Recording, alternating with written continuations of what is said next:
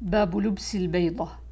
عن سهل رضي الله عنه أنه سئل عن جرح النبي صلى الله عليه وسلم يوم أحد فقال جرح وجه النبي صلى الله عليه وسلم وكسرت رباعيته وهشمت البيضة على رأسه فكانت فاطمة عليها السلام تغسل الدم وعلي يمسك. فلما رأت أن الدم لا يزيد إلا كثرة أخذت حصيرا فأحرقته حتى صار رمادا. ثم ألزقته فاستمسك الدم. باب من لم ير كسر السلاح عند الموت. عن عمرو بن الحارث قال ما ترك النبي صلى الله عليه وسلم إلا سلاحه وبغلة بيضاء وأرضا جعلها صدقة. باب تفرق الناس عن الإمام عند القائلة والاستظلال بالشجر. عن جابر بن عبد الله رضي الله عنهما أنه غزا مع النبي صلى الله عليه وسلم فأدركتهم القائلة في واد كثير العضاه فتفرق الناس في العضاه يستظلون بالشجر. فنزل النبي صلى الله عليه وسلم تحت شجرة فعلق بها سيفه ثم نام فاستيقظ وعنده رجل وهو لا يشعر به. فقال النبي صلى الله عليه وسلم إن هذا اخترط سيفي فقال من يمنعك؟ قلت الله فشام السيف فها هو ذا جالس ثم لم يعاقبه. باب ما قيل في الرماح. ويذكر عن ابن عمر عن النبي صلى الله عليه وسلم جعل رزقي تحت ظل رمحي وجعل الذلة والصغار على من خالف أمري.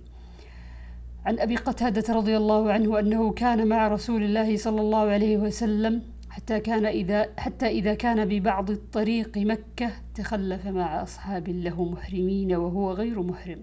فرأى حمارا وحشيا فاستوى على فرسه فسأل أصحابه أن يناولوه سوطه فأبوا فسألهم رمحه فأبوا فأخذه ثم شد على الحمار فقتله. فأكل منه بعض أصحاب النبي صلى الله عليه وسلم وأبى بعض. فلما أدركوا رسول الله صلى الله عليه وسلم سألوه عن ذلك قال إنما هي طعمة أطعمكموها الله. وفي رواية آه، هل معكم من لحمه شيء؟ باب ما قيل في درع النبي صلى الله عليه وسلم والقميص في الحرب. وقال النبي صلى الله عليه وسلم أما خالد فقد احتبس أدراعه في سبيل الله. عن ابن عباس رضي الله عنهما قال قال النبي صلى الله عليه وسلم وهو في قبة اللهم إني أنشدك عهدك ووعدك. اللهم إن شئت لم تعبد بعد اليوم فأخذ أبو بكر بيده فقال حسبك يا رسول الله فقد ألححت على ربك وهو في الدرع. فخرج وهو يقول سيهزم الجمع ويولون الدبر بل الساعة موعدهم والساعة أدهى وأمر. وفي رواية يوم بدر. عن عائشة رضي الله عنها قالت توفي رسول الله صلى الله عليه وسلم ودرعه مرهونة عند يهودي بثلاثين صاعا من شعير. وفي رواية درع من حديد. وفي رواية رهنه درعا من حديد. عن أبي هريرة رضي الله عنه عن النبي صلى الله عليه وسلم قال مثل البخيل والمتصدق مثل رجلين عليهما جبتان من حديد.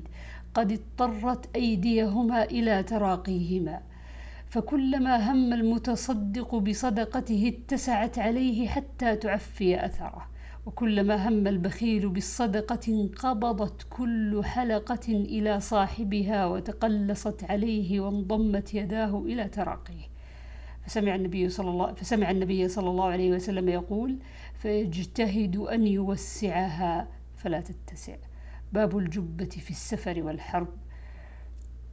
عن المغيرة بن شعبة قال انطلق رسول الله صلى الله عليه وسلم لحاجته ثم أقبل فلقيته بماء وعليه جبة شأمية فمضمض واستنشق وغسل وجهه فذهب يخرج يديه من كميه فكانا ضيقين فأخرجهما من تحت فغسلهما ومسح برأسه وعلى خفيه. باب الحرير في الحرب. عن أنس أن النبي صلى الله عليه وسلم رخص لعبد الرحمن بن عوف والزبير في قميص من حرير من حكة كانت بهما. وعنه رضي الله عنه أن عبد الرحمن بن عوف والزبير شكوا إلى النبي صلى الله عليه وسلم يعني القمل فأرخص لهما في الحرير فرأيته عليهما في غزاة. وعنه حدث أن قال رخص النبي صلى الله عليه وسلم لعبد الرحمن بن عوف والزبير بن العوام في حرير. وعنه رخص أو رخص لحكة بهما. باب ما يذكر في السكين. عن جعفر بن عمرو بن أمية عن أبيه قال رأيت النبي صلى الله عليه وسلم يأكل من كتف يهتز منها. ثم دعي إلى الصلاة فصلى ولم يتوضأ.